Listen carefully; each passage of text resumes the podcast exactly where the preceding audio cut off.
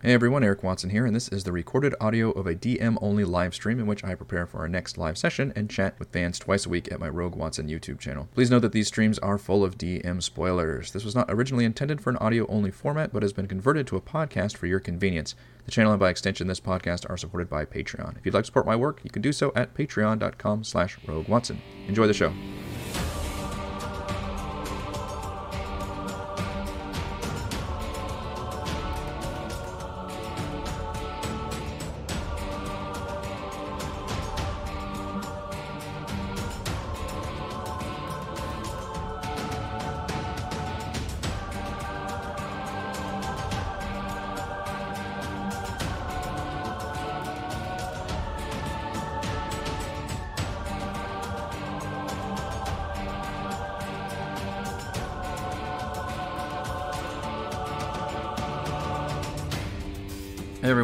Watson here, freelance writer, player of games, writer words, recorder videos, and tabletop role-playing aficionado. Welcome to the final Thursday edition of my bi-weekly behind-the-scenes DMly live stream crafting Icewind Dale, which I build, write, and prepare for our next session of Rime of the Frost Maiden. Feel the emotions. if you're playing characters of Elroven, Frey, Celeste, Edmund, or Thimbleweed, this is not the right place for you, but for the rest of you, as always, you are very, very welcome to join me, assuming, of course, you're okay with spoilers. Stream our D&D sessions live on YouTube every Friday, at least for the moment. Watch all of our D&D sessions and review videos here on YouTube. You can follow me on Twitter at Rogue Watson and join our official Discord server with invite link in the description below. If you'd like to support the channel, please check out patreon.com slash Rogue Watson. For our campaign, we use Roll20.net, and for streaming, I use Open Broadcaster software with Streamlabs. My goodness, has it really been two years? oh, the emotions, the emotions. Probably over two years, actually, because I started the uh, crafting series uh, before we actually began the campaign. So I think it was actually uh, maybe early April or, or, late March that we started doing the craft because we did the pre campaign. Uh, crafting streams, but I do plan on doing a crafting stream next Monday. By the way, uh, it's gonna be kind of a I don't know, just just a free for all, maybe like an AMA almost. And I mean, obviously we kind of do that anyway during these crafting streams, but I won't have anything to prepare for, so it'll just be me coming on there talking about the campaign overall. I do plan on doing. Obviously, we're still doing our epilogue and recap episode, which is going to be the full crew, uh, and we'll be do we'll do fun giveaways and have all these fun trivia things, uh, which will be next Friday. But the Monday one will be a specific time for just to chat with me on kind of a more intimate level like we do for crafting because I went back uh, for the end of Tomb and I tried to figure out if I did that or not because I don't remember doing that. And I'll tell you what happened. I went back and looked at my final crafting stream, which was the, I believe it was the Thursday before we went, uh, we did our Friday stream. And I said at the end of that stream, like, hey, I'll be back again to do what I just described, which is kind of a, a final uh, crafting one that's not really crafting. It's just kind of me talking about the campaign to all of you, and you can you know discuss and ask questions and stuff. Um, but I looked at the time, and it was like July second, and I recall that my uh, youngest was uh, spawned in early on the fifth, so that kind of derailed uh, those plans because she was due. She came out three weeks early. Uh, so I meant to do one, but I didn't because of that. Now I am doing going through another big life moment here where we are moving. If you could see more behind me, you would see Actually, you can probably see the empty shelves behind me right there. Um, I'm surrounded by boxes right now. By the way, I built myself a labyrinth. Uh, but the move isn't going to spawn three weeks uh, early. if it does, we're really fucked. Uh, but the timetable should be more set in stone here, so I will still plan it. So this is technically not the final final. We don't have to get too emotional yet. That'll be on uh, Monday, and then of course Friday will be our epilogue and recap. But this will be the final one where I'm actually preparing a session still to come. Uh, so I guess in a way it's the uh, I don't know it's the final of something, but it's the emotions are still running pretty high, and we are discussing the final showdown uh, at the Mythallar, which I am using. I forgot to pull that up again. You know what? I'm gonna I'm gonna pull that up so I can make sure to link to it this time. The DMs Guild. I should have a link ready. See if I can find it. Hear me clicking, al clicking along. Click, click, click. There we go. All right, this is the one I'm looking for. That. we'll do. Uh, this is from Eventyr Games, uh, complete DM. What's it called? Icewind Dale, Rime of the Frostmaiden, complete DM's bundle. This is what this map is from. I will link to it. I wonder why I can't do that. Let's see. Maybe I can do it here. Oh no, I can't. why doesn't it let me link to it? Pop out the chat. There we go. Okay. All right, there we go. So that link will take you to uh, Eventyr Games, a complete DMs bundle, which I have used a couple of um, tactics and information from, as well as most notably some maps. It's also, I believe, where the Ythryn Street map came from, which is uh, this one up here that I've used in a couple of uh, encounters, including the battle between uh, Vaelish and Nass. And then we're using the Mythallar battle uh, map from that as well, which is gigantic. And the Mythallar is supposed to be 50 feet. The globe was supposed to be 50 feet. I don't know if that was supposed to be this outer one or the inner one, but I just kind of made a decision and made the globe. All right, well, it's about 30 feet across, which is still pretty big. However, it's got this, you know, it, it's a nuclear reactor ready to explode. And so it's got this gigantic ring around it that's like more like a 100 feet. I don't know. I, I, am going to say that this is kind of a, a cool giant stone uh, platform or catwalk thing that kind of goes above the whole thing. So it's like extra dramatic.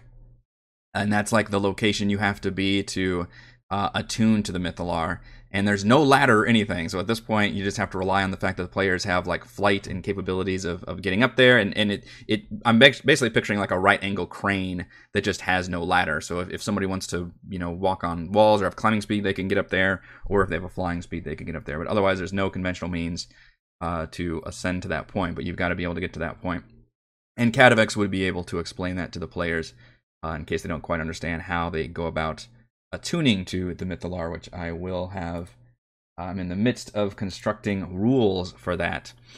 I've also determined, as you can see by the boatload of tokens I've thrown on the map, that I think it would be more exciting instead of having or uh, instead of having Avarice appear around later, is have the players appear in the middle of a giant chaotic battle.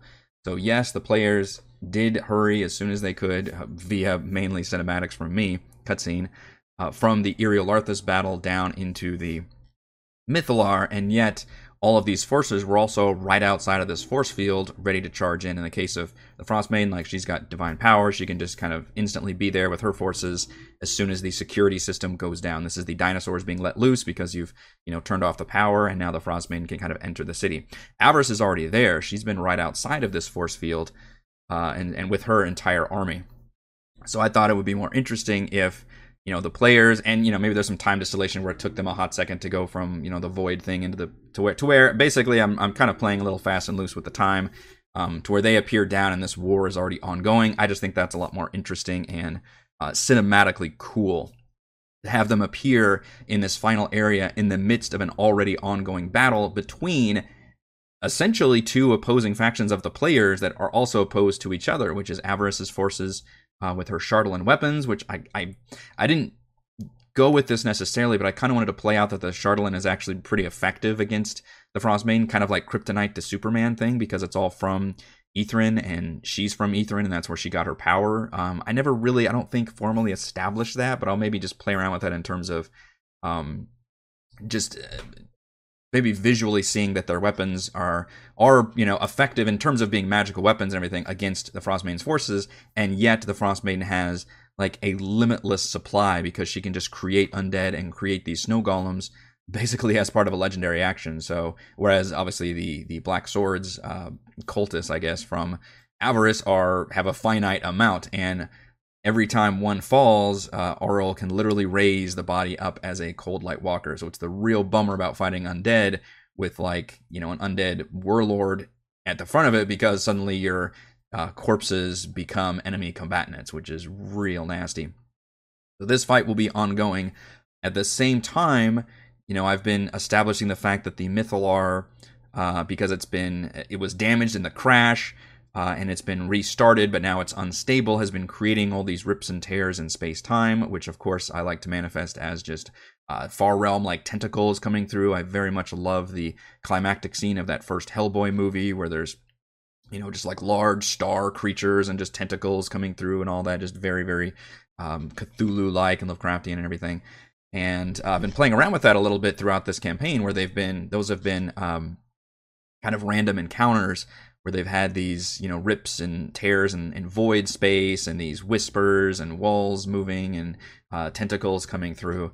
And I'm gonna manifest that in the battlefield mostly probably again as background stuff just to try to play up you know not necessarily do it during the battle that they have to deal with but certainly something that's happening around them just to add to the chaos of everything and really kind of reach a crescendo of this moment uh, which is probably a first for me and you know usually it's a we're just usually we've entered into a final boss room and you try to create an interesting area this is like a whole outdoor, just everything is kind of coming to a climax area because we just did the like final boss room.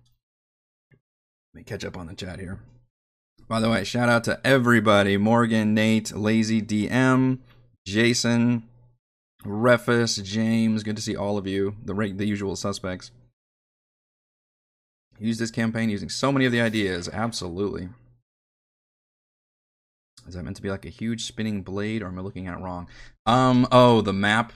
You know, it could be. It, do, it, it does look like a huge spinning blade, doesn't it? It didn't say anything. I tried to look at the actual uh, PDF, and it didn't say anything from what I could tell about the rules of the Mythallar Cradle. Um, I don't know why they would design it like a huge spinning blade. I guess to just try to keep people off of it. So yeah, we could certainly add to that. I, I was thinking more like the globe. So the globe does have rules, which are hilarious. Um, I'd have to remember where. We'll just search for Mythallar. Um, I'm going to have that pulled up. The Mythallar. There it is. Under, it's under Appendix D, Magic and Magic Items. Find the way this weird organization with some stuff. All right, so the Mythallar uh, looks like an enormous crystal ball held in an ornate cradle. It just describes it as a cradle. The globe draws magic from the weed, can be harnessed for various purposes. Use Mythallars to keep their cities aloft and empower magic items, which is something I do want to touch on. Uh, this one is a 50 feet in diameter. I think mine is 30 feet, assuming it's this smaller globe and not the outer one. Uh, up to eight creatures can be attuned to it at one time. Uh, to the Mythallar creature must finish a short rest within 30 feet of it. Obviously, we have to change those rules because there won't be short resting during combat. All creatures attuned to, which I guess you don't you don't have to, you don't have to say you have to be on the platform, but you do have to be within 30 feet. And the only way to get within 30 feet of it right now would be to be on this uh, platform. Maybe I should specify that it's within 30 feet of the top of the globe, which is then, uh, you know, 60 feet off the ground. I think. And that's what you can do when you've got it, uh, which will change that as well. Touching the Mythallar. Any creature that touches the globe of the Mythallar must make a DC 22 con save, taking an average of 180 radiant damage on a failed save or half as much on a successful one. And any object that touches the globe is disintegrated. Going to upgrade Or you might want to check out Tome of Beasts Snow Queen. So I'll, I'll, I'll share with you the upgrades that I've made. Um, but, you know, they just came off of a big boss fight, and the goal, and maybe we could crank up the difficulty because the goal is not to defeat Auril here. The goal is to attune to the Mythallar, which is why I'm hoping I can pull this off and make it a more interesting battle versus the traditional boss fight we just had last session. This is not a traditional boss fight. This is a you have an objective in this battle, which is to attune to and redirect the energies of the Mythallar. Um, all of which, and I think I put in my uh, scripted notes, would damage Auril enough to where it would at least force her to go into her third form or her final form if she hasn't already. I'm going to start her in her second form, by the way, because it just feels better pacing wise. So it doesn't say anything about the cradle, and then yeah, the map does look like there's a spinning blade thing on there, which it's it's it's almost like a uh, Galaxy Quest moment. It's like why do, why are these here when they're in the bowels of the ship and there's like crushing things and they're like what the hell? I think it's Sigourney Weaver's character. Um, but it's like, why would you build this cradle with this spinning death blade around it? Well, maybe to just deter, deter, deter people. You know, why do we build uh, what is it, benches with like spikes or something? Like, I guess it's to deter people from uh, getting too close to it. spinning blades. But um, I was making rules for the actual expanding globe of energy, which you can see this outer part uh, I was gonna have as kind of weaker rules that are weaker damage than the inner globes. The inner globe is like a miniaturized sun. It deals all this radiant damage. I mean, what do you say? 20 d10 plus 70. I'm gonna keep that because that's awesome. Uh, but maybe it does half that, and only if you like start your turn in it. So you could potentially maybe even fly through here very quickly and not take any damage. Uh, I just think that's kind of you know cinematically interesting. But if you if it takes you a while and you have to go through it or you fall into the outer part of it, then you would take damage um, probably at the start of your turn. Versus if you fall into the globe directly, uh, you would have immediately upon touching it, you would then have to make the save to take that damage, and that would be uh, full damage for sure. Just thinking about spinning blades to a fiery globe. Yep. hey, Mike, glad you could join us for the live stream. Do the cultists have Chardalyn weapons that deal plus 2d6 damage and cause blindness? Well, here's the thing. Between you and me, we're we're not going to run any of this combat over here. Like if I if I have to start running the cultists, then something has gone terribly wrong what I would like to do, and it's tricky on a virtual tabletop because you see tokens, you're like, oh shit, we're running all this stuff. That's not going to happen. I'm I'm trying to play it out like we've got the tokens here just to make it visually interesting. Um, and the map is huge, but I'm not going to run any of this combat. Like, there's just it's just happening in the background, right? Like, and and maybe I've put things in too close of proximity, and we can talk about that in terms of what the players feel like they have to deal with. But what I'm only going to run in traditional combat, and, and, and maybe by uh, only rolling initiative for these creatures, the players will pick up on the fact that, like, okay, this is just background information. It's not going to affect us, which it won't. However, this, and it's just basically there for set dressing. Um, you know, picture like in a video game, there's like an invisible wall set up, and you just see in the background like all this war going on, but they're not actual like enemies on the battlefield. What I have done, however, is is have these enemies, which I will put little numbers on, and make sure those are going to be the focus of the players. So essentially, in the middle of this battle, which I'll have this big, you know, descriptive thing set up, um, the the battle's already going on. It doesn't look like Avarice has a chance to win this fight, although she's not down there. She's going to be flying towards the Mythallar, which should key the players into, oh shit, we need to get up there. I'm literally going to have her. Um, I'll have her on the GM layer right now because I'm not sure how close or far I want to get up there. You know, if the players are getting up there real quick, then I need to have her up there first because I would love to do the uh, you know, the Raiders of the Lost Ark moment where the bad guy, where the bad guys bite it first, essentially, uh, or or Holy Grail where somebody you know drinks from it. I guess in that case they they choose poorly though in the first time. Uh, and then when the players and, and Auril will have like waded her way through, you know, this battle or, or, keeping her forces right there so that she can make it to the Mythallar. Ironically, even though she's a god, uh, she doesn't even have like a flying speed in this form. She's very kind of ponderous and, you know, it's her big icy form. I did give her a legendary action that she can uh, teleport, um, within 30 feet of her, so she can move a little bit faster. But otherwise, her base speed is just uh, 30 feet. But the players, the the circle that they appear on is going to be essentially between Auril and the Mythallar. So they're immediately going to be thrown into a combat situation where Auril is just trying to get to the Mythallar and the players are going to be in their way. That does give the players a closer um, distance to get to the Mythallar because I want to encourage what I would love to do is encourage the players to even do like a split party situation where some of them be like, hey, I'll hold them off. And you know, you and you go up there to the Mythallar, maybe deal with Avarice. So, and I, I could roll initiative for Avarice and even have her be a separate fight with the gargoyles up there, which could be interesting. Have other players have to hold off against you know these forces. What I would hate to have happen is all the players like, okay, well, I guess we need to go down here and just deal with Mythallar uh, or deal with uh, Auril and her forces you know, completely and just ignore the Mythallar because then that's when I'll have Avarice flying towards the Mythallar and that will trigger the players going, oh shit, like we need to deal with that. Or, or maybe, you know, Valravn will just do something from uh, distance. I don't how, ugh, I need to, and that's something we need to look up too. Like if Auril can, or uh, Auril, Valravn could just cast uh, like a force cage on Auril, or I keep saying Auril, on Avarice. There's so many creatures. it's my fault that they both, uh, both the leaders start with A uh, and maybe take her out of the fight. I need to look up the range on that, but there's a lot that can happen, and, and this is very much a situation where you can, you know, lead the players to water, but you can't make them drink. Um, but you can hopefully encourage them to do different things. And Katovix will be here too, and he'll be able to even tell the players like, you know, there's the Mythallar, and and uh, you need to go fucking attune to it. but you have to be you have to be close to it, and normally it's not this hard, but because uh, maybe maybe you could argue that the spinning blades are turned off right now because the security system has been powered down. Um, that might be an actually that might be an, an interesting bone to throw to the players. Is like you see what looks like a bunch of like blades. It could be, you know, spinning rapidly, but they're just completely still because, as I mentioned, we turned off the force field, we, we destroyed Arthur, so maybe all the defenses are down. So it would be easy to go attuned to the Mythallar, except the fact that it's, you know, reaching critical mass. It's damaged, it's uh, it's unstable, and it's creating this vortex around it that even if you if you want to just climb up and get near the globe, which I think I said you had to get within 30 feet uh, you can. Ooh, 30 feet just barely puts you inside. Maybe I'll say, well, hmm. There's a on, on the range on that.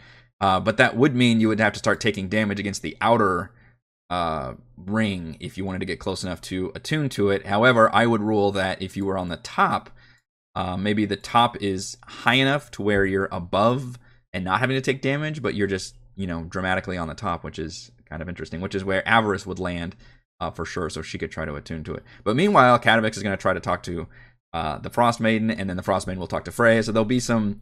It's going to be a really tricky showdown. It's not going to be.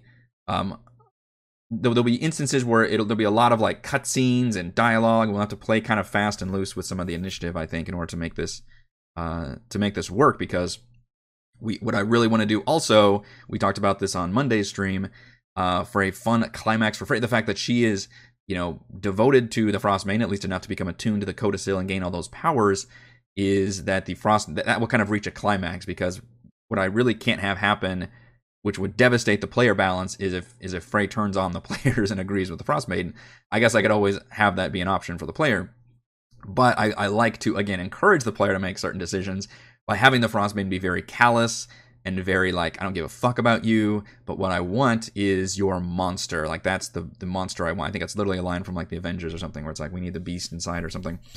Uh, when in, in, reference to Hulk, and then uh, she will attempt to force uh, Frey to transform, which maybe through DM magic and god power she can do. Uh, but then the Mythallar itself will begin sputtering because I'll have it do different things, and it will like split them completely, and and create her Freydigo as a separate entity, which I, am debating on whether or not it should be in her image or not, or if it should back, be back to the generic image. But I do like that artwork uh, that we haven't seen enough times, which is the uh, the custom one we had done of the Frey Wendigo, which is pretty great. Uh, in fact, I like it as, as a, like a demonic evil image that she has to like straight up face, which is amazing. And I thought even at insult to injury because of how that happened to Frey, Frey would then have to make a con save against the equivalent of a stinking cloud spell which is on a fail save, the creature spends its action retching and reeling, and she would literally be like vomiting up all of her like metaphorical and literal cannibalism, like all these like body parts and things would just come out of like very horror movie style, where it's not like um it doesn't make any logical sense that you would be able to like uh you know vomit up that much, but it would very much be like like like a purging of this entire curse from her body, and then she would have to make a con save against um essentially being incapacitated by that for just a round, but still that's uh, would be pretty uh, interesting, I think, to have to deal with that. And then, of course, the result is that the actual, you know, in, instead of it being gone from you, it is now manifested as its own entity that uh, everybody has to deal with. But we can talk about the positioning of the enemies, um, how close we are, because again, I'm having these cutscenes with Auril, even though she's currently right now 65 feet away from the player, so maybe I need to bring everybody a little bit closer. Uh, and I'm still keeping her forces pretty closely the same. She's got six snow golems, three frost giant skeletons, and then her at max health, which is almost 200, and then she will uh, go to her third form whenever it either goes down to zero or the player's successfully attuned to the Mythallar, in which case she can go to the third form. Uh, although even then, I'm not sure how. I would probably just require it to be another action uh, for the player attuned to it to reach. So maybe she'd only be in that round for like uh, that form for a round or so. It really depends on the pacing of the session. We'll we'll kind of see about that huge thing they built in Contact. Yeah, they kind of similar. It has like the it, it kind of has a. Uh, I'm trying to figure that device too, but it didn't have um, what am I trying to say? Like an orrery or something that rotates around. It's like a globe thing, but like with bands coming around it. I don't know if there's a word for that. Weird Wizard City architecture. Yep, that's exactly what it is. it's weird ass weird Wizard City. And some goats. the goats, yeah, like, there's not not too many goats uh, in Ythryn, I'm afraid. Club Spring Frey and Freydigo thing. Yeah, I'm I'm thinking it should be cool. Hey Rodrigo. Ray vomits 3,423 fingers. yeah, that's uh, a Grant. You brought the monster. that's that's the quote. Thank you.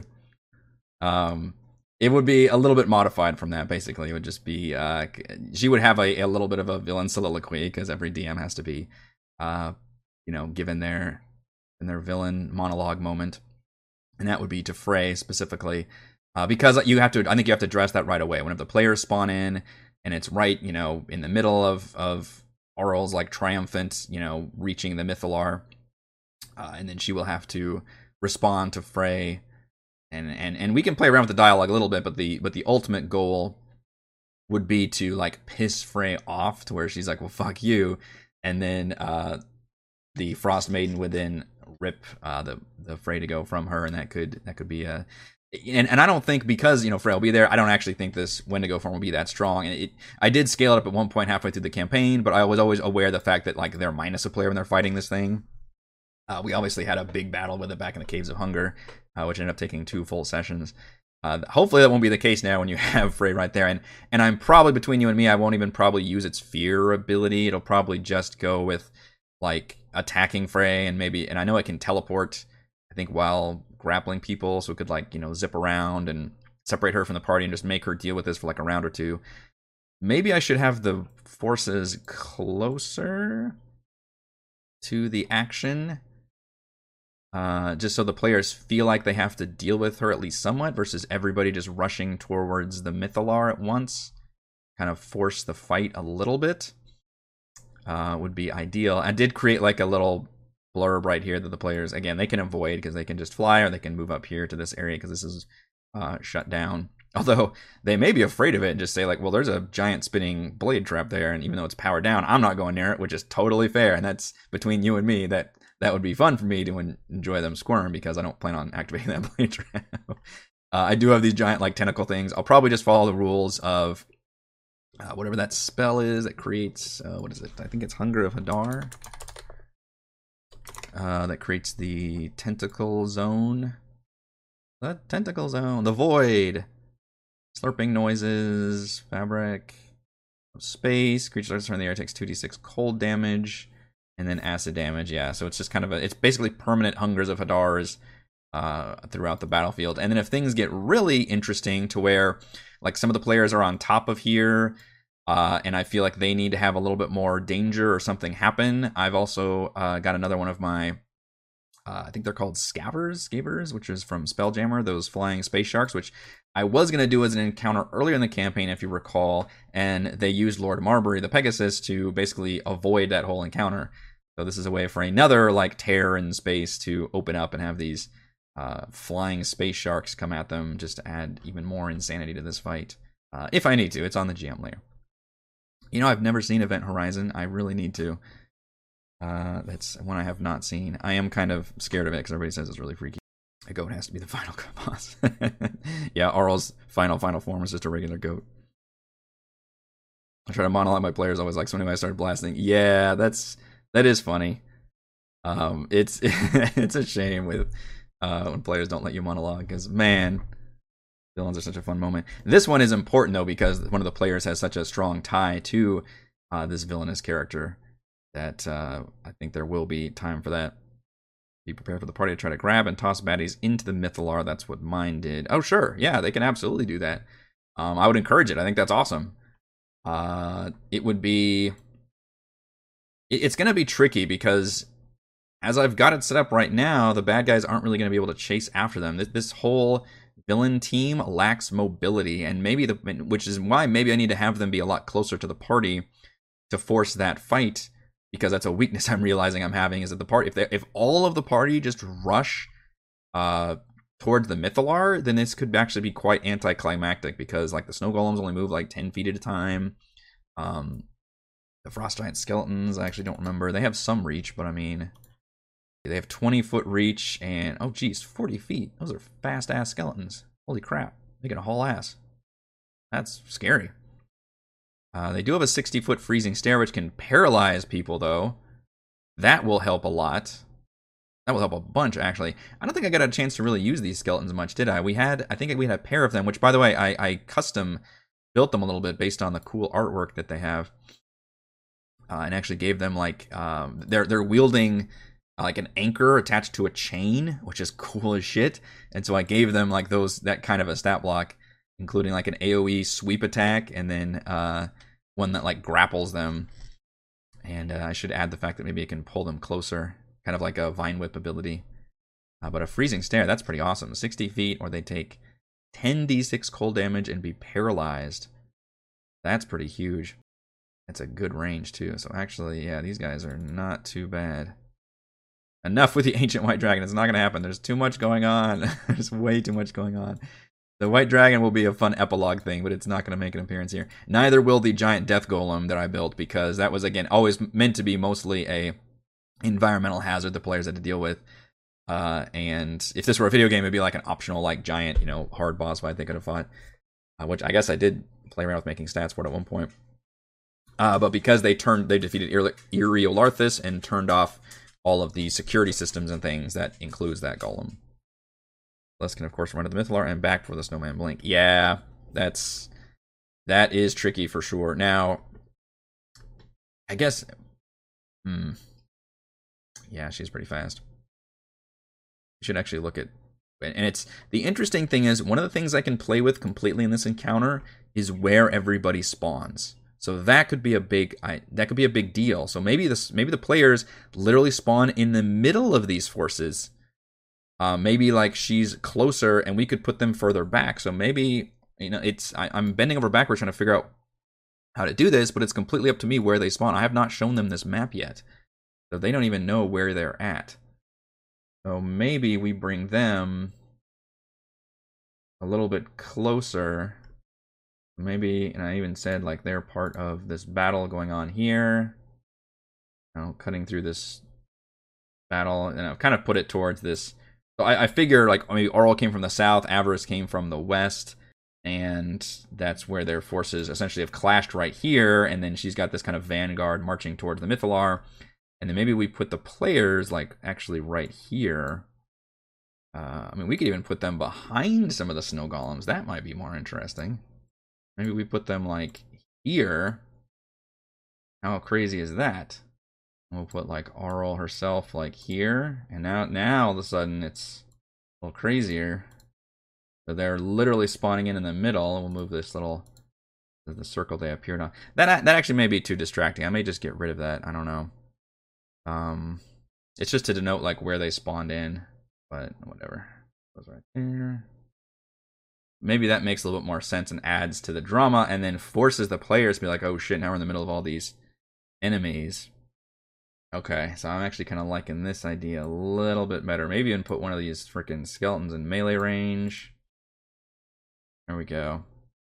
And and that also means Auril's opening move, instead of doing the stasis, which she could do, just unleash a cone of cold because that's uh, her two best abilities are both on recharge, so she should using um she should be using these uh, those two recharge abilities as much as she can.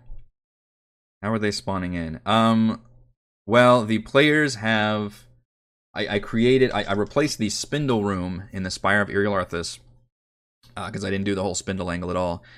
Uh, with a just magic elevator, basically uh, similar to the one they took up to the spire, except in this case it's just kind of a teleportation circle instead of a physical elevator. Uh, and once they defeated Iriolarthas, they could uh, that door opened and they could rush into that circle and then essentially teleport down to the uh, Mythallar area, which was also just a handy way for the uh, wizards in the spire to be able to reach this bottom area with the Mythallar. Um, and it just and it's up to me where the players where the exit of that teleportation circle is. You know how close is it to the mythallar i imagine it wouldn't be right on top of it for safety reasons which is a good thing here because uh, definitely a safety concern. But you know like if they spawn in here it's within you know about 40 feet of the uh, cradle and that's within about 80 feet of the globe and about 50 feet of the outer uh, ring, which is currently where its unstable energies have expanded into. So that's still close, and yet you can see how close, and I've just moved up the players kind of right in the middle of Auril's forces. So that will force them, and then of course we can have this, you know, Wendigo right there, and it'll the Wendigo will just lock onto Frey. It won't it'll target only Frey, uh, which would hopefully force Frey to fight the Wendigo. And what I'm planning on doing is only having these enemies here actually be uh, the ones we're rolling for initiative, and the rest will essentially be just fighting Avarice's forces as a background. But I want to put them on the map because it's unfortunately a gigantic map, and it would look weird if I didn't have more enemies. I think, and my players and me as well are just used to having the visualizations there in front of us, so I can't just describe it. I think I need to really put them on the map. But I will not be uh, running those units on the left side. Only the ones with the numbers will I be actually running. Now, we could talk about using more forces. Um, I did mention, and as part of her stat block, she can make Coldlight Walkers or make um, golems. In fact, we can have a corpse uh, right here, and we're going to put a Coldlight Walker on the GM layer. And then as one of her things, if you wanted to, instead of spawning a Snow Golem, she could spawn a Coldlight Walker right here.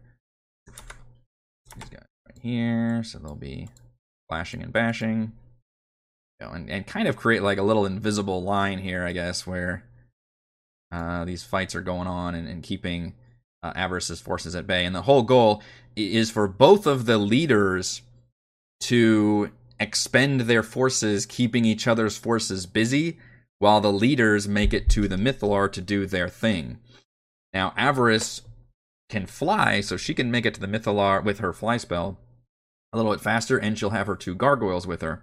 I'm gonna not put her on the map at the moment, but I will probably describe, and maybe she's kind of far, um, just so I can have that in my back pocket in terms of when I actually want to use her on her arrival to the Mythallar. If the players aren't going towards the Mythallar, then I can kind of press the fact that she's heading towards there. If they if they do immediately go up to the Mythallar, then maybe she's already up there and the players just quite weren't able to see her yet, or maybe just about to land. You know, so I can kind of play around with like that distance a bit because there's such a big distance here. I think I can um, withhold a little bit of information to an extent.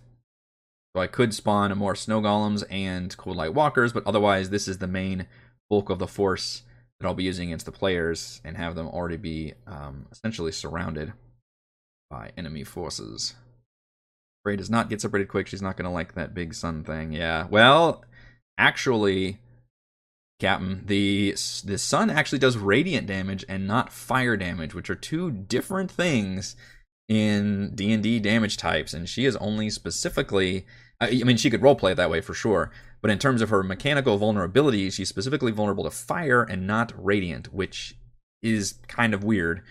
Uh, I guess it's just a weird loophole there. Uh, and, and maybe she would even be drawn to it being um, blessed from the Frost Maiden. She would feel like a power from there. So I like that change. We'll put the the players in the middle of the forces, and that'll kind of force because I do want to force a fight here and have it be you know rolling initiative, but the goal would be to kind of fight your way out and hopefully reach have at least one person reach the Mythallar. You can have multiple people attuned to the Mythallar, which I would argue maybe would reduce the DC and the challenge. Obviously, if Auril reaches the Mythallar, it's game over, so that's hopefully just not going to happen, and Auril would um, hopefully be focused on attacking the players. And yes, I will have a cutscene. So probably, let's see, Auril will need to address Frey first, and we'll have that happen. Then I can either roll initiative for Catavix, or and, then and then he can. That might actually be the best idea, is have Catavix actually roll initiative. Oh, what his initiative bonuses a plus two, and maybe on his turn he can go and approach Auril and then you know say his spiel about and kind of trigger another um, cutscene basically as as his action, and then Auril can do a fun thing where she deals with him, and, and maybe that you know stuns her for a round dealing with him, or expends some of her um, abilities. Maybe it puts like her ice stasis on recharge, or does something to where they sh- the player should be rewarded for having Catavix with them. Uh, but ultimately, he will be uh, killed by her as she um, has lost whatever shreds of humanity she once had. Uh, and like I said, it's it's been, you know, he's been a ghost for this long. Um, and this is all, and he, he's just obsessed, and that's all he's thought about. Whereas she's gone like two thousand years as a goddess of ice, so she'd be like, "Yeah, dude, we're done. it's it's over." My name is No. I don't know if you want to throw in the middle of comic, because it might slow down the session a lot. I mean, we're I I think we're still doing combat, but like I said, we're we're gonna we're gonna play it fast and loose with what players could do in combat. Um, and I guess the big concern is the spacing in terms of how long does it take you to get to the Mythallar? Because if you, you know, if you dash, if you can fly and you can dash, or if you don't fly, you know, you're making it what 60 feet for most of them. So it would take them, uh, you know, I would argue two turns to get close enough to the Mythallar, unless I say, hey, as long as you're within, you know, 30 feet of the Mythallar, then you can begin to attune to it. Um, it's just dangerous if you're down here versus up here. You're kind of pro- you're protected. Uh, maybe there's some kind of wards on uh, this.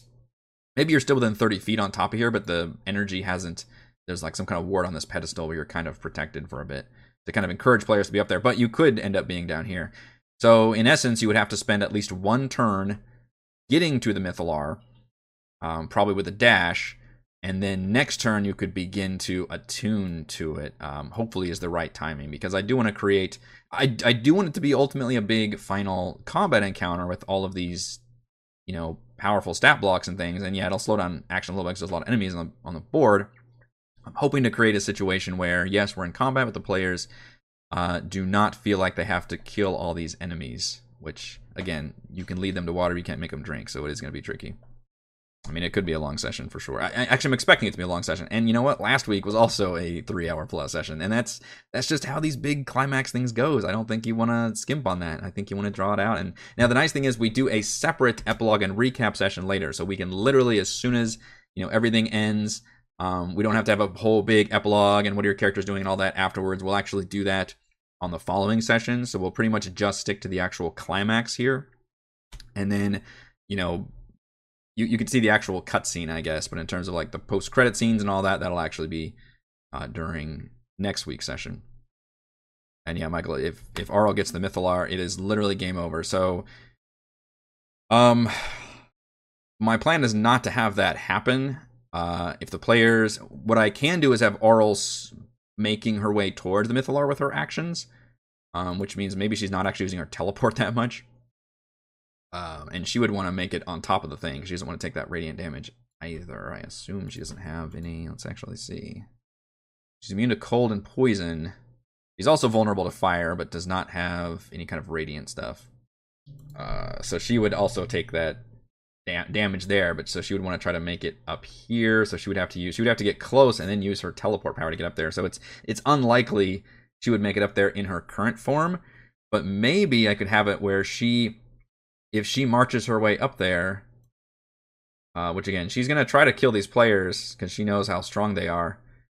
Um, but but I'll try to have her marching inevitably, inexorably towards the Mythallar, where she could even make it inside of here, take damage to where she sheds her body and turns into the crystal form if the players still haven't gotten, you know, successfully attuned to the Mythallar. And then as crystal form, she could fly up here and attune uh, to the Mythallar. So in terms of her stat block, um, I have enhanced it quite a bit. I've basically combined her first two forms into her second form uh, by giving her the Touch of Frost and Frost Orb abilities, and I think I jacked up the damage. Uh, as part of her Touch of Frost, they have a plus 13 to hit, 3d8 on Touch of Frost, and 5d8 on Frost Orb. Yeah, she pretty much only does cold damage, but uh, and the players will probably have resistances and in Frey's case immunity.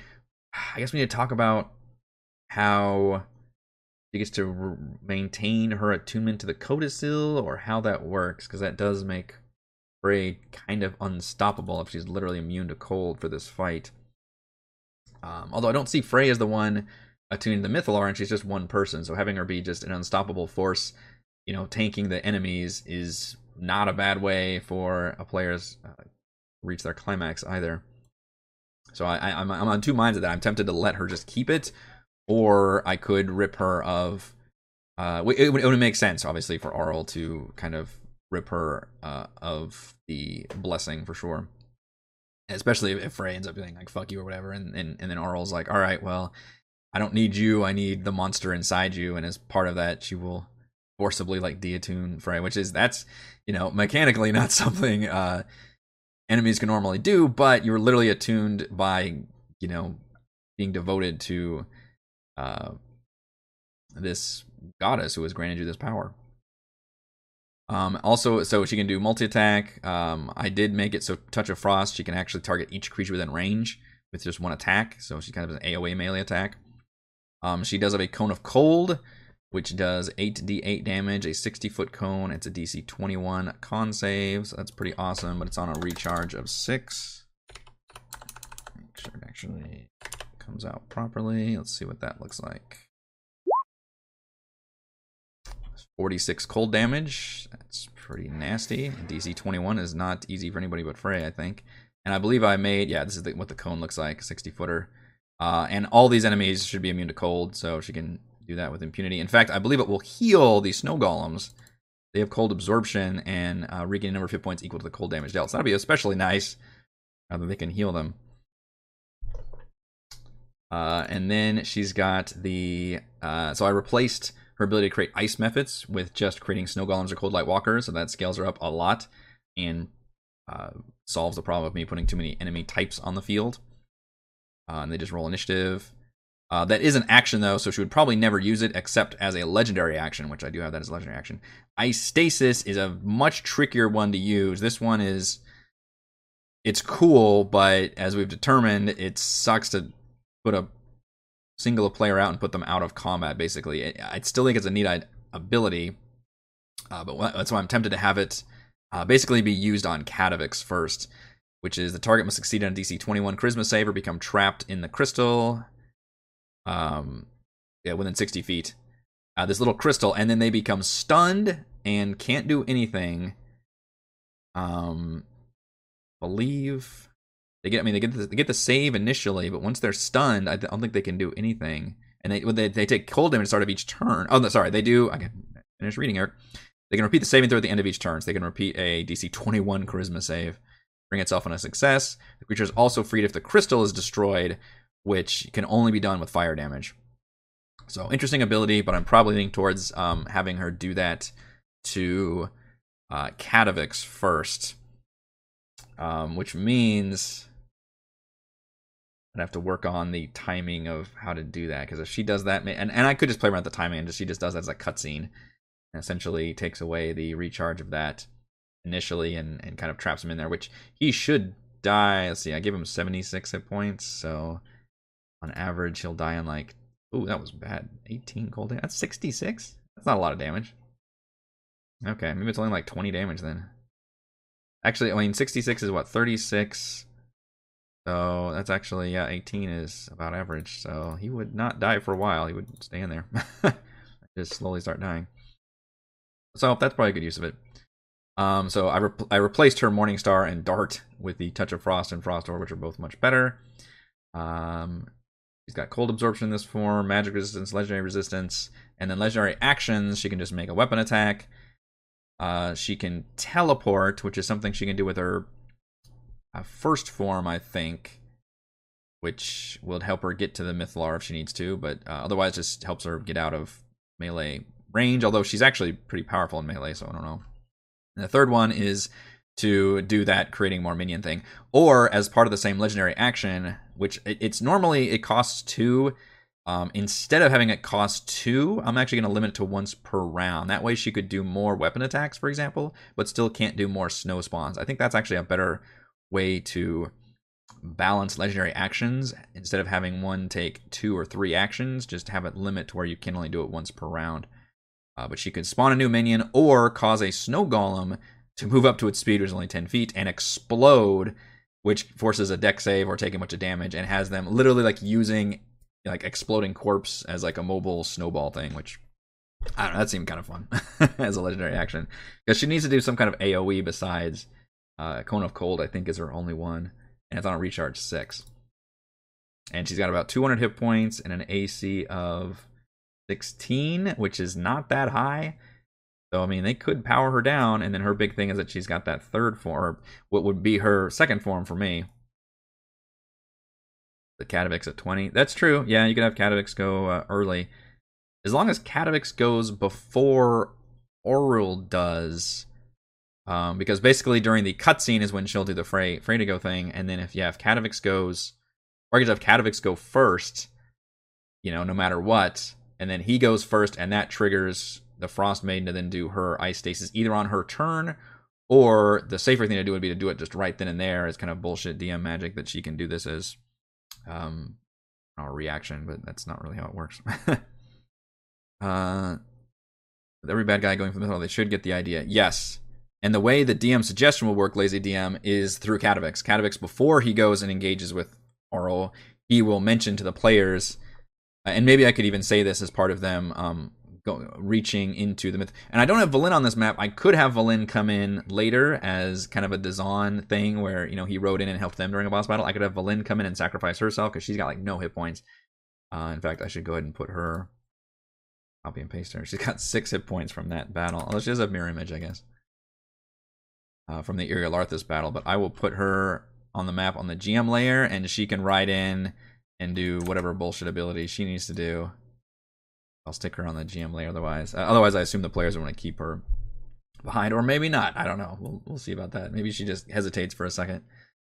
Uh, but Catavix can tell the players, hey, in order to attune to the Mythallar, you have to be close to it, and he will warn them and say that the you know the attuning to the Mythallar is no small task. It is a tremendous amount of energy that you have to connect to uh, kind of almost in a way borrowing from uh, the D&D movie where a big subplot from one of the characters was trying to attune to a magic item, uh, which I actually really liked that idea of, of having that be uh, a bit of a challenge basically. And in this case, I mean, what greater challenge could there be in terms of a object to attune to than this grand ancient artifact that can literally lift an entire city into the sky? Like it's so powerful that normally I would even uh, and, and, Catavix has even said like you know, normally a, a, several people attuned to it, like eight, you know, eight of the high wizards were attuned to it, so they could all, you know, keep it uh, steady and everything. And Iriolarthas had obviously grown really powerful and crazy, so he was attuned to it solo. Uh, and now having one person attuned to it would be equally very, very dangerous. And uh, I was inspired also by the uh, first Guardians of the Galaxy movie where they have to, you know, grab the stone at the end and they all have to hold hands to kind of share. That's like to share the attunement in a way. So I don't know exactly how to work the rules about that because there's already no rules about attuning like during combat or anything and now i'm introducing like maybe it takes multiple people or it doesn't take multiple people but you can use multiple people to try and like lower uh that skill check so ultimately this would be a skill check so the rules i've got right now which i could play around with is that a creature i think the rules as stated is within 30 feet i believe which i could keep that uh, to attune to the Mythallar, creature must finish a short rest within 30 feet of it, meditating on the Mythallar. And up to eight creatures can be attuned to it at one time. Um, so you could say, you know, within 30 feet of it.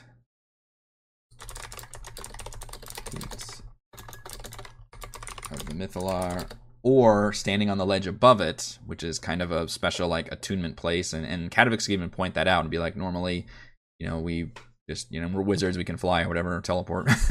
Somebody gets up there and does it but you could be you know down and close to it. It's usually just not very safe because it's a big you know reactor. Um and you would have to make a arcana check. I figure arcana is the most applicable here uh, to make that check dc i was going to ask all of you what kind of appropriate dc i was thinking a dc 25 for a single person to try to attune to it which is not very easy at all, but perhaps the players can be smart and give, you know, Bardic Inspiration, which is a D12, and Edmund's got Flash of Genius, which I'm hopefully Edmund is the one that does it because it would just make most most sense, and he's got the best abilities for it. I don't actually know if he's got the best Arcana check. It might actually be Valravn, weirdly enough, even though he's got the best intelligence, but I don't think he has proficiency. Well, Robin's a plus four because uh, he's got bard things that let him be good at checks. Uh, Edmund has a plus five, so Edmund's still the best one, but plus five is not a good, you know, it's not a gimme. He's not proficient in Arcana. So that would be a very, very difficult check for him to make. Uh, I mean, in fact, as a baseline, he would have to make a at 20. to actually make that check. So we could lower it to maybe a DC 20, which then makes it if you have Bardic Inspiration and Flash of Genius, uh, which Flash of Genius, assuming he's got some left, he does have two left, uh, instantly gives him a plus five. So actually, if you assume he's got Flash of Genius, he's really got basically a plus 10 to Arcana.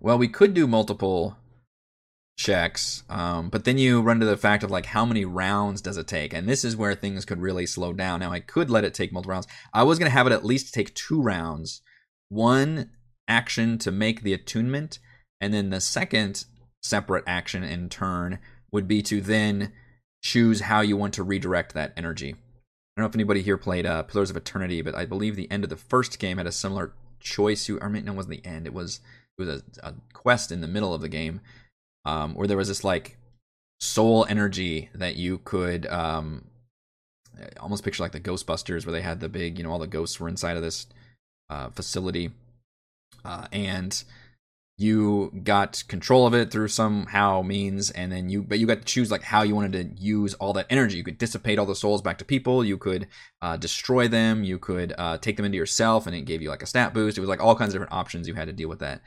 And this one is similar where you have different uh, options of how to redirect that energy um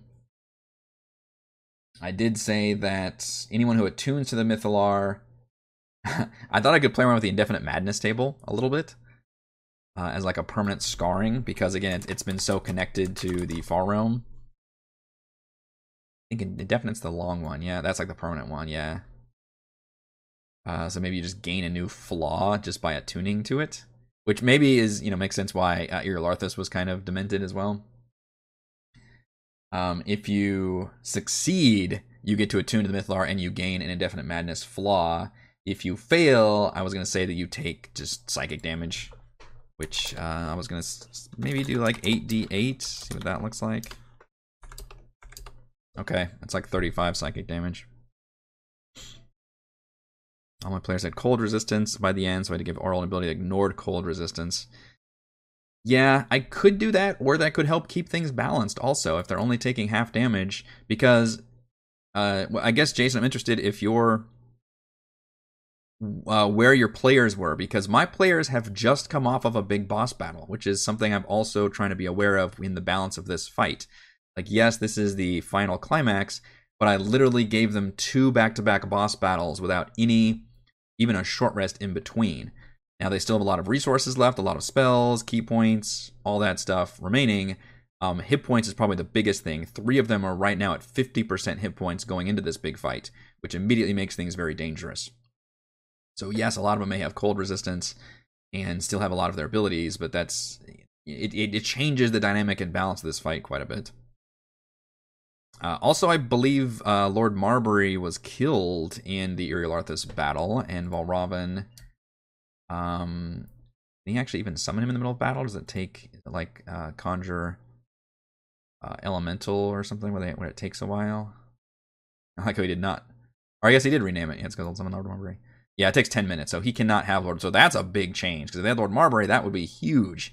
Then they could just hop on that and fly all the way to the Mythallar with this stupid fucking like 90 foot fly speed. That's a broken summon as we've seen in this game.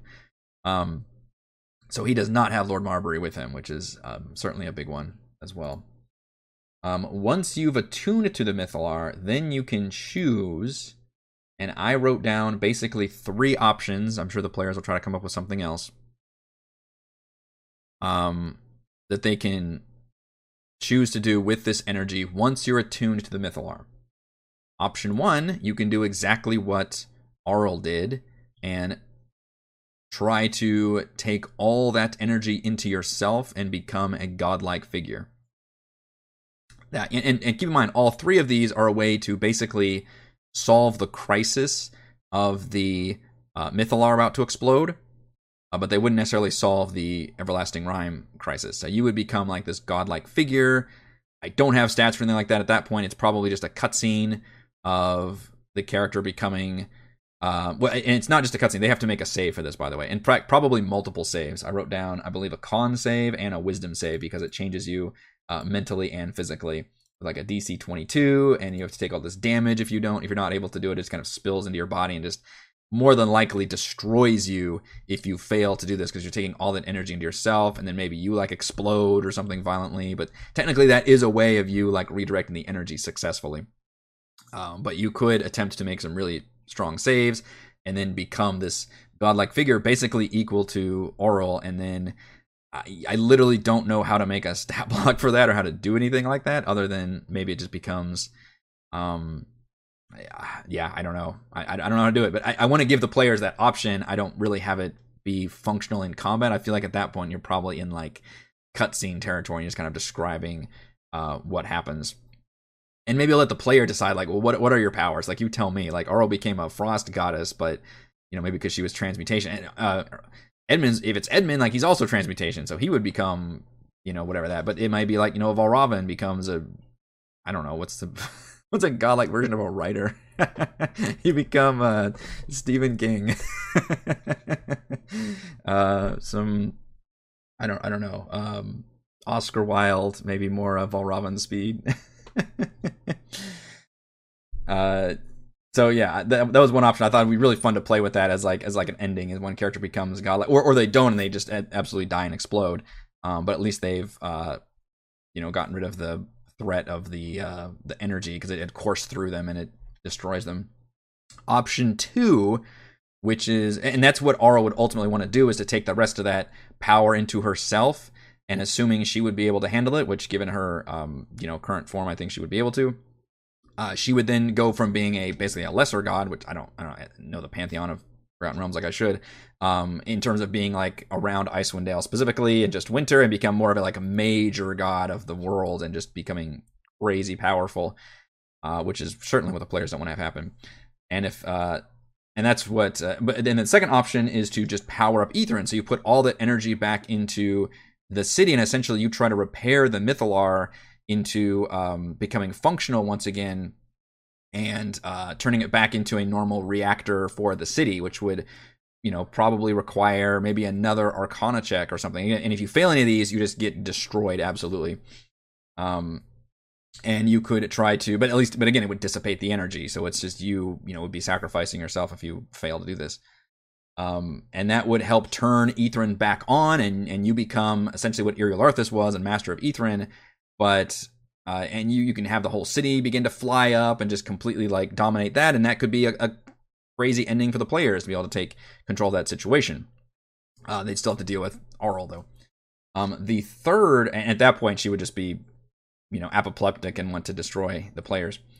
The third option, which is technically the good option, is to reverse the everlasting rime you know use the power of the mythallar to basically destroy Auril. i kind of had like a slash through all these options it's, it's you could sap Auril of her power destroy her whatever means you want of the player try to figure out in order to reverse the everlasting rime and turn icewind dale back to um, relatively normalcy which would reduce Auril's uh, form uh, and, and basically you'd be almost stripping her of her power and like kind of disseminating all of the energy of the Mythallar just kind of into the weave or whatever, uh, which would be the good ending because essentially you're not choosing to gain any power from it. You're just trying to take away the villain's power at that point, um, which would probably require another check to be able to successfully do that, or maybe not. Maybe I could say that if if they select that, then because I kind of want that to happen, you know, in my viewpoint, um, maybe that doesn't require a check or maybe it just requires saves. I guess I should say all of them require saves, just so you don't die from the process of doing the thing. So that's the thing.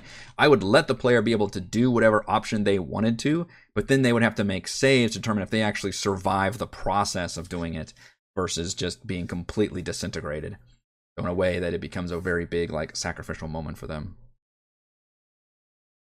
Give them the stat block of a solar, yeah. So I, I, I could hopefully whip something out if they still wanted to technically um, um, continue the combat, I guess, as a super powered superhero. But maybe that's interesting. What's funny is I just uh, I've been bitching about how other campaigns uh, always fall into that trap of the 5e campaigns where they're like, well, the players only get to level 12, but you still want them to fight like a Demogorgon or uh, a Serac or an ancient, you know, blue dragon or whatever these huge, you know, Tiamat, and it's like, but we have to give them like superpowers or have to debuff the final enemy. It's like, guys, you don't, you haven't earned this yet. And in this case, it's funny as I'm giving the players a chance to basically become super powerful and and kick ass. But at least it's in the. I, it, it's a tough choice to be able to do that, and, and it should be very very deadly in an attempt to do that. They have lots of healing potions. They need to use those. That's true. They do. Start at 25 and drops by two for every other attunement person. So that's what I was thinking. Um, is that to, yeah to lower the DC by multiple attunements? What I haven't quite figured out is like does that mean the first person because you only need one person to attune to it to do everything. Does that mean other people can join in as part of like a free action or a react? Because we're going to be in combat, so that's the tricky thing to figure out. It's going to have to be somebody's action to attune to the Mythallar. If you have two or three people go up there because they heard from Catavix, oh, it, it, it's easier for multiple people to do it. How do I work out the timing of that in initiative order? Do I just say like, well, one person initiates the action, and then other people can then just choose to use their action you know, ahead of time to join in the attunement, and that thus lowers the DC? Do I have them all use their action right then? You can see where it gets a little bit tricky, and maybe I just have to do that as part of the kind of wonkiness of of letting that happen because I could allow, and that's something I do want to allow is, is if the option of multiple people attuning to it, which then lowers the DC. All of them would have to roll at that lower DC to see if they can su- successfully do it, and some of them might not be able to, and they would fail and take the damage and have those things happen yeah, it it'd be. Oh, well, that's different, lazy. You're, you're talking about the help action, but only the first person makes the roll. I was thinking making everybody still make the roll. Um, because everybody's because literally you're not just helping one person attune to it you are all literally attuning to it together that was something specifically the mythallar even says in the book is up to eight people can attune to it at once so I would have multiple people actually making the check, which I think is more interesting. Have multiple people making the check if they're attuning to it. Um, but the DC lowers for everybody. So if there's one person attuning to it, the DC is 25. If there's two people attuning to it, maybe the DC is 22 for both of them. If there's three people attuning, maybe it's the DC is 19 for all three of them. I'm just trying to work out the timing. So like when one person says like, all right, I attune to it, and there's three more people that want to do it, you know, how do I quite do that in the middle of combat? Yeah, Edmund goes up, fails. You let him know he needs help. Second player reaches him, same turn, uses action to let Edmund roll again, but lower DC. Yeah, I mean, the help action is there for that. I, I guess if we want to. And, and the players may just be like, well, no, we want to let one person attune to it. Then um, I, I guess I could allow the help action to work in that regards. But I was I was really hoping to tie in the idea of uh, having multiple people be able to attune to it at once, and, and and have them all suffer the same consequences, similar to again the end of the Guardians movie, where they're all, um, you know, they're not all just shouting encouragement at, at uh, Peter Quill. They're all like physically grabbing him and and taking on the energy of the stone and everything. And, and I was hoping to equal those consequences. So yeah, ready action to attune would probably work. Um, I would probably just play it pretty fast and and we'll just I'm bending over you know and twisting myself in pretzels trying to make this happen. I have no idea what's going to happen. Um, but I may have to just play a little fast and loose with that and let you know if somebody attunes to it. Say somebody else like, well, I'm gonna you know help them out or something. Is even though it's not my turn yet, I'd be like, all right, well this will be you know you're using your future action to attempt to attune to it uh, as well right now, and just note that that it gets tricky though because then like you won't be able to use your turn that you know your turn right then. So maybe the first person there just has to ready the action until the other. Yeah, I don't know. We'll, we'll figure it out. Hopefully, we can figure it out. Anyone tuning can't fight. We need to see how that affects combat. Well, correct because it would take your action, your full action, to attune to. I guess technically you could still use a bonus action. I would I would allow that, but it would take your full action to attune to it, and then once attuned, I mean, you could technically I guess do other things, but I feel like once you're attuned, then you've got your options lined up in terms of like, all right, now your next action basically needs to, and, and, and, you know what? I would know, I would force the player to be like, all right, the energy is now building. You can feel it, you know, right there. And, and I would describe this as normally you would have time to be able to do whatever you want. And then, you know, as long as you're attuned to the Mythallar, it's like any other magic item. You have to use it right then and there. But because this one is at critical mass, it's about to explode. And I'm going to describe it as like, you know, a paper cup trying to stem like this gushing waterfall. Like your cup's just going to give way any moment. The energy is going to slam into you. You have to choose right now how to redirect and use this energy. So everybody attuned to it has to make that choice on what they're going to do to it. Um, and it has to be a collective decision. You can't have one person be like, well, I'm going to, you know, try to draw the energy into me or maybe I could have it be. I don't know. I, I feel like it, it's all one blast of energy, and they would all have to decide collectively together. But maybe again by doing it as a collective, that like you know makes the the saving throws easier, even though more of them have a chance to perish at that point. So it'd probably make it so you only have one option, even with multiple people, um, because it's just too much energy. You can't uh, redirect it multiple ways. It's going to be crazy. It's going to be absolutely nuts. There's going to be a lot going on for me to handle because we've got the whole Mythallar with its unique rules set up. We're going to have all this chaos stuff happening around. I'm going to try to keep the combat to just these forces, and hopefully we can maintain a balance of having a cool, big boss battle with also this stuff going on in the Mythallar. And then it'll really depend on the timing and the pacing and how late it's getting by the time the players are successfully doing this energy thing. That will determine on whether this, um, on, on whether just have redirecting the energy destroys Auril, or whether she becomes like her final form and we still do some more combat, or you know how damaged the players have gotten.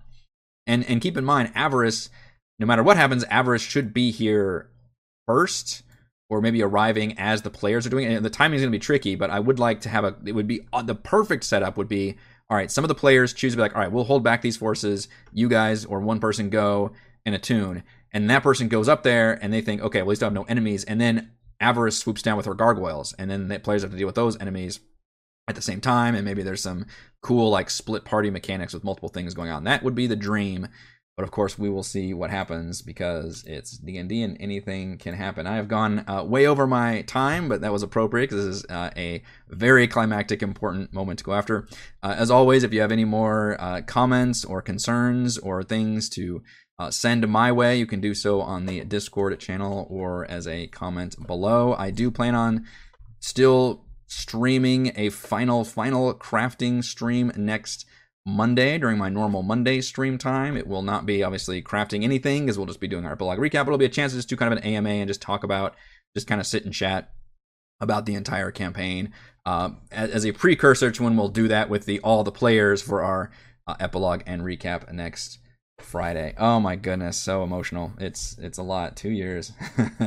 that is to do it for this session of Crafting Icewind Dale. If you enjoy the content, as always, check out patreon.com slash Rogue Watson. Shouts to Platinum patrons Joe, Will, Thomas Stan, Brandon, Genocider, David, Eclectic Roleplayer Role, Christopher, Brian, William, Corey, Koa, 1337, Big Nut, John, John, Chris, Scott, Gene, Eric, Dan, Tyler, Nathan, Camp, Crystal Lake Counselor, Big Shep, Andrew, and Daryl. And gold patrons RPG Paper Crafts, Pretty Boy, and Yuma, Marcus, Deadlizard, Lion, Sam, Lumpy Spuds, Jerome, Nathan, Fazaga, Scott, Refus, Kellen, and William you all very much for your support. Uh, patrons, I may see some of you tonight for the DM Roundtable. Otherwise, I will see all of you tomorrow night for our D&D finale for Rime of the Frost Maiden.